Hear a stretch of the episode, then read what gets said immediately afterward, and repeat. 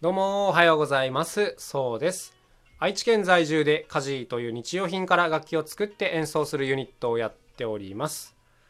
えー先日ですね休みの日にあの家族で朝からもうモーニングを食べに行きました、えーファミレスでしたね。デニーズです。デニーズまあさすがに多くの方ご存知だと思うんですけども、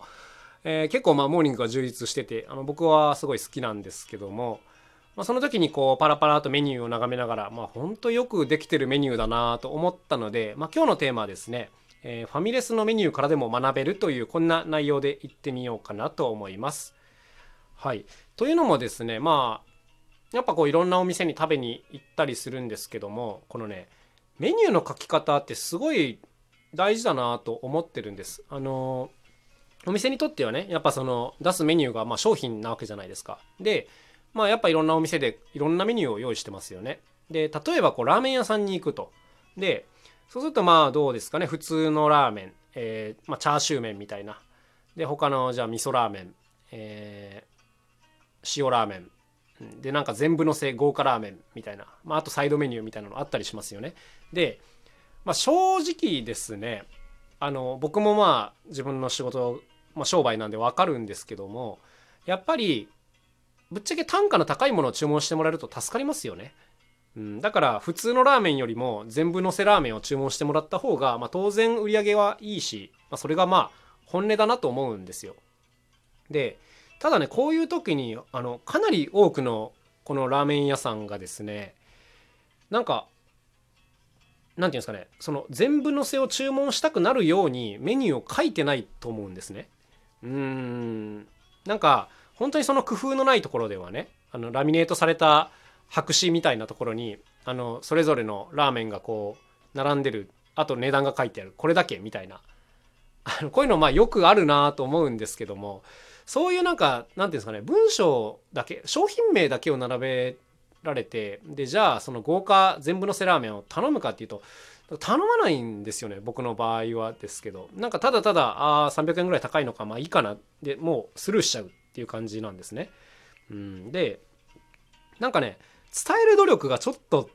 あの足りないのではみたいなことを思っちゃうんですよどうしても。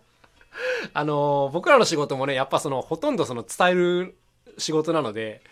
なんか上手にこの内容をね相手に理解してもらうように伝えるでいいと思ってもらうように伝えるっていう、まあ、これがねすげえ大事だなと思ってるんですけども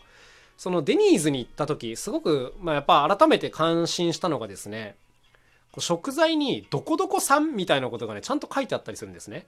例えば何が書いてあったかな。ちょっとうろ覚えなんですけどもなんか牡蠣を使ったメニューが載ってて海の牡蠣ですね。これが何だったかな。ハリマナダさんかどっか。僕ちょっとハリマナダはよくわからないんですけども。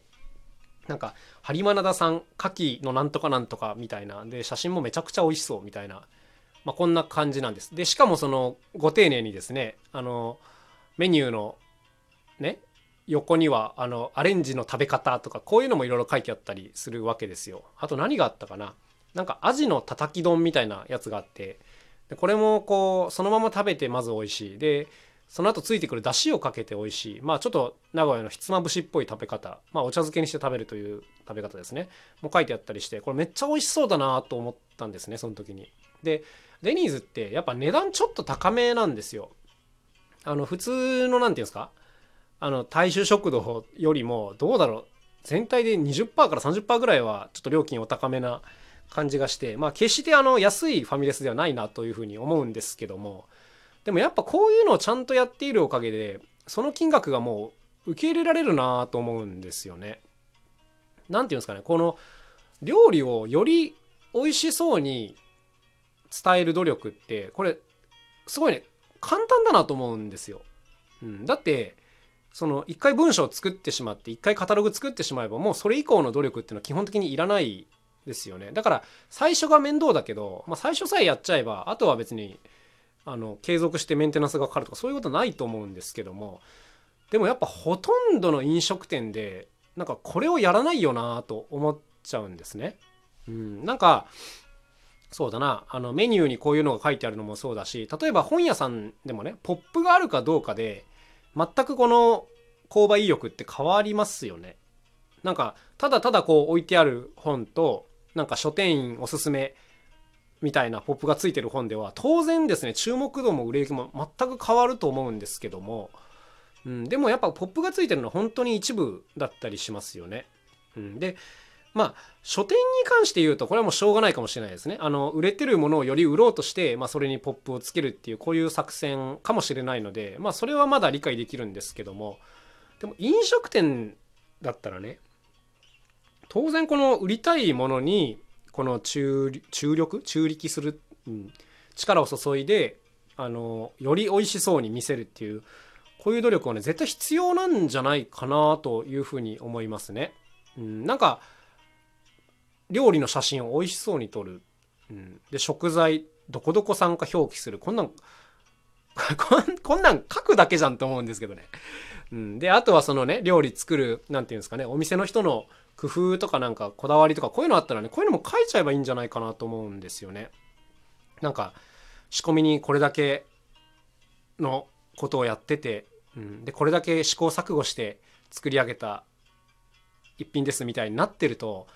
なんか今までのメニューからこう100円200円ぐらいプラスしても全然受け入れられるような価値が提供できるんじゃないかなというふうにねいつも思うんですけどね、うん、不思議だなと思います。なんか簡単にこう単価アップができるだろうにやらない理由がわからないみたいなあのそんな感じですかね。でもこれってあの商品売ってる人だったらね何でも言えると思うんですよね。うん、でか上手な人だったらやっぱその辺をちゃんとやってるきっちり手を抜かずやってるなっていう、まあ、そういう印象ですね。例えばあの僕らは音楽のね仕事をよくしてるんですよ。で、まあ、他の方のいろんなチラシを見たりもするんですけどもなんか実際そのコンサートとかねあのいろんなステージプログラムの内容って見に行かなきゃ分かんないんですよ本当に面白いかどうかっていうのはだから、まあ、やっぱそもそもその内容が面白いか当然なんですが面白そうに見えるかどうかっていうここがまあ超大事ですよね。そのためにはその何ていうんですかねアーティスト写真であったりとか、まあ、経歴であったりとかまあそういったものをすごく工夫する必要があるなとは思ってるんですけども例えばあの多いのが、まあ、音楽家の方でね、えー、どこどこ学校卒業どこどこに留学誰々に指示みたいなことが書いてあったりするんですけど あの、まあ、僕はですけど、まあ、こんなこと書いてあっても何にも参考になんねえなと思うんですね。あの別に見に行きたくないんですこういうこと書かれても。うん、だってあの同じような人ばっかだしそういう経歴っていうのはね。うんなんかよりも何て言うんですかねその人がやっぱ特色を出せる部分とかなんかへーって思えるようなことを書いてほしいなと、まあ、ちょっと思っちゃったりするんですけどね、うん、なんかこれも本当になんかあんまり労力がいらない部分だなと思うんですよ。一回そういうプロフィールとかちゃんと作ってしまえば、うん、別にあとはそれを使っていくだけなので毎回毎回書かなきゃいけないなんてことはないんだから。なんか本当にこういうのは工夫した方がいいのになーっていうのは思いますね。うん、まあ自分たちがねめちゃくちゃすごくできてるかというとまあ分かんないんですけどもまあ初めて見た方にもあのなんだこれって思ってもらえるぐらいにはしてはいるつもりではいます。うん、まあそうですねなんかこの辺の伝える工夫というかなんか見せ方の工夫なんかより短い時間で相手にあこれいいなって思ってもらえるこういう工夫っていうのはもう本当になんか毎日でも考えていかなきゃいけないなというふうには思ってますね。うん、で、まあ、ちょっと本当に最後にまた余談なんですけどもなんか SNS で特に Twitter とか文字数制限があるとことかでなんか毎日投稿するとかっていうのは一つ訓練になるかもしれないですね。あの短い文字数であのより相手にとって大事なことをのポイントを伝えるとかこういうのってすごい大事ですよね。だから Twitter とかあとはその例えば何でもいいんですけど YouTube ブログでも何でもいいんですけどとにかくそのタイトル付けを工夫するとか、うん、まあ、こういうのを日々ずっとやっていくとなんかこういう訓練になるんじゃないかなというふうには思ってますね。うん飲食店。なんかねもっとやればいいのになーって思いますね。もっと美味しそうに見せてくれよって思っちゃいますね いつも。大きなお世話だよっていう感じだと思うんですけども。はい、まあ、とにかくあのデニーズは偉いっていう、まあ、そんな話でございました。いろんなファミレスの中でもね特にデニーズよくできてるなと僕はあの感じてますのでまあまた行く機会あったらよかったらよく見てみてください。それではこんなところでおしまいにしたいと思います。また楽しい一日を過ごしてください。さようならまた明日。カジーのそうでした。